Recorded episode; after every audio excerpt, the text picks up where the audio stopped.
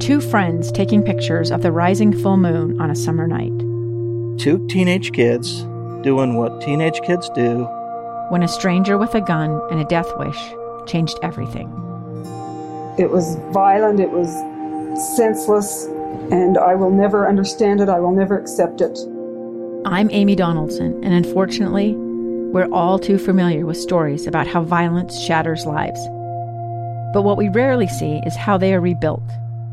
In a new podcast, The Letter, we relive tragedy, but only so we can hear the rest of the story the struggle to reclaim lives, the realities of grief, and the possibilities of forgiveness. I believe in miracles. Sometimes I thought, there are no miracles. Yeah, there are, and this is a big one. Follow the letter at theletterpodcast.com or wherever you get your podcasts. Small businesses bring Utah together. They inspire goodness and connect communities. These are their stories from Mighty Main Street, brought to you by the Utah Office of Tourism and Visit Salt Lake. Here's our host, Chris Redgrave, on KSL News Radio, 102.7 FM and 1160 AM. Mighty Main Street is a show about our small businesses in Salt Lake County and around the state, where we showcase these extraordinary business owners who share their amazing experiences and how they're thriving in today's business environment. Brought to you by Utah Office of Tourism and Visit Salt Lake. Clint Lewis joining me here with uh, Orchid Dynasty, and he owns this business in conjunction with his wife Shelly. Clint, thank you so much for being with us today, and I can't imagine how busy you must be uh, getting ready for the holidays. Yeah, it's a it's a great time of year. Um, a little different this year, but we're super busy. People just generally just want their houses to look great because they've got uh, family and friends coming over. I mean, flowers give us such joy, and you and Shelly have just started an incredible business. In fact, uh, Clint, how long have you guys been in business? I know you're at the ninth and ninth area, and then you moved, but yeah. how long have you guys been in business now? Um, we're actually in our uh, 20th year. Um, our official 20 year anniversary will be May of 2021. Um, but yeah, we we actually uh, here in our third and final location since we we purchased this new property and we've been leasing before. But um, yeah, this is you know 20 years and still going strong, we like to think. Absolutely. You've got a great location. I mean, I certainly miss you at the ninth and ninth location, but you just went yeah. all the way down 9th South to 365 West and bought this remarkable building. And share with our listeners uh, this and what you're doing in the back and your beautiful hothouse and your greenhouse and what's yeah. going on. So uh, in our previous locations, we, we've always been uh, growers, um, but we've kind of had a, like this, a, kind of a disconnected feel just because we've had our showroom and store – and then our greenhouse was um, combination of offsite and just kind of in the back of the premises. But th- th- at our new store, which was a, a converted um, industrial building from uh, the 1950s that was actually a steel shop that we converted into our new building. It was a big, long, drawn out process, but um, turned out really great. Uh, we have a new, uh, about 2,500 square foot greenhouse uh, where we grow um, a lot of our unique and exotic plants you know, fully climate controlled. Um, it's it's amazing. It's really beautiful in there. Especially, actually, I encourage people to come any day, but in the winter, it's it's absolutely nice to get into that warm, humid air. And not yeah. only do you have incredible flowers, but you also have wonderful gifts as well. Uh, it's just something that you yeah. really have to see to behold. I, I I'm wondering, um, Clint, didn't we pretty much still continue to buy flowers just to bring us some joy and happiness as we were going through some of these challenging times? Yeah, and you know it's really interesting. We like any other small business, we had no idea what to expect. You know, coming into this pandemic, sure. and then you know.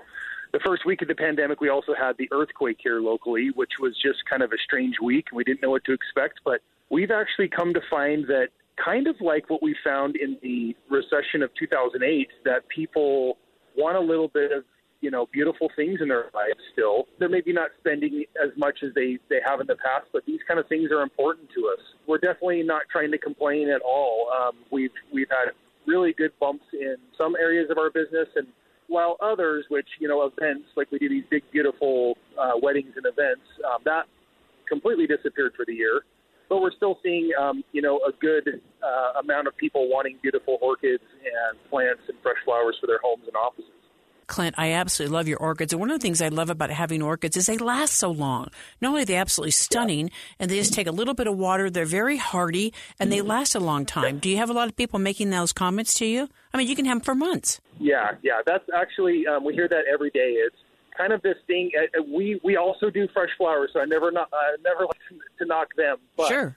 Um, we have a lot of people where, you know, fresh flowers just aren't applicable to a certain area, or there's just a certain feeling that fresh orchids have in the home. And and like you said, especially if you've got a little bit of good light, care is very very simple. We're only watering about once a week, and you get months of flowering. You know, through more recent breeding, just good old fashioned plant breeding, there's some beautiful colors. About every color palette you can think of, you can, you can really add to any space. How did you and Shelly get into this? How did you get into this business, and what was your attraction to Yeah. orchids? I got my first orchid in the mid '90s. I was just blown away just because I was I was already kind of into plants and I've always been into the natural world. But you know, when you dive into orchids, it is the really the pinnacle of plant evolution and, and the way that they form their the shapes of the foliage and the flowers. It's, it's quite amazing. But so I always had an interest in plants. Shelley has been a, a florist. She's worked in the floral industry since the uh, also the mid '90s. We just thought, you know, nobody was really bringing these kinds of two things together, and um, as a husband and wife combination, um, we just felt like we could kind of bring our own things to the table and combine them into this great experience for the the customer. I'm oversimplifying it, but we started in 2001 and, and built into this today, you know, slowly over the years. You guys have worked your hearts out. I mean, I've I know I've been into the shop, which is absolutely stunning. How many plants do you have on board? I mean, you come in there, and if you have a chance to go back in the greenhouse part of it, it's extraordinary. Yeah, hundreds and hundreds of plants. We have, in fact, you know, in our greenhouse, we probably have between four and five thousand plants. Oh my gosh! How many uh, staff members do you have on board helping you with Orchid Dynasty? Um, right now, we're at about twelve. There's Shelly and I and twelve employees, about half and half between full time and part time. We've found that between anywhere between ten and fifteen people that kind of fluctuate throughout the year.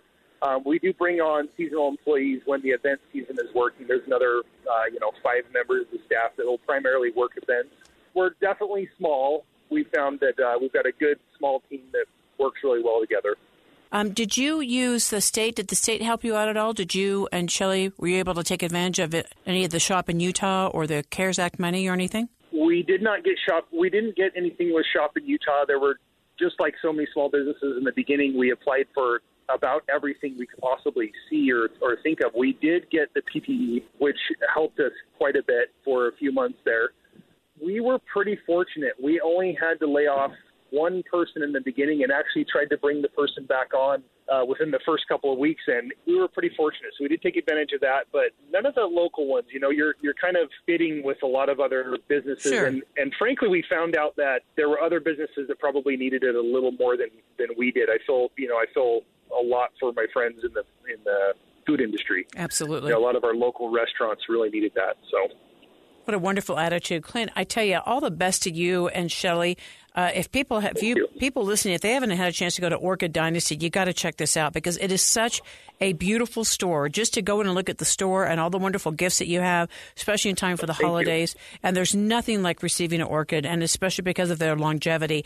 And uh, congratulations on the purchase of your new building, which I know will really help your business at 9th South and you. 365 West. You want to give us your website address so if people want to just go and check it out? It's just really simple. It's just orchiddynasty.com, and that's two D's in the middle. Um, yeah, or check us out on. We're very active on Instagram also at just at Orchid Dynasty. You can also order online on the website. So All the best to you, Clint. Thank you so much for your time. thanks, Chris. To hear this interview again, download the KSL News Radio app or listen anywhere you find great podcasts. Just search Mighty Main Street. We're coming right back on KSL News Radio 102.7 FM and 1160 AM. Two years ago, Americans watched in horror as a crisis unfolded at the Kabul airport. She was tear gassed and beaten. Images of thousands desperate to escape Taliban oppression filled our news feeds. More than 80,000 Afghans made it to America. But the story didn't end there. It was very cold. There was no power, no heat. Who would help our newest neighbors? I'm Andrea Smardon. In Stranger Becomes Neighbor, you'll hear the stories of some remarkable refugees who left their homes and their dreams behind only to start over from zero. Their only possession was three blankets. And you'll meet Americans who stepped up to help them. You want me to come when you deliver your baby. What can one person do in the face of an international disaster decades in the making? That's Stranger Becomes Neighbor. Find us at kslpodcast.com, follow us on Apple Podcasts, or anywhere else you listen.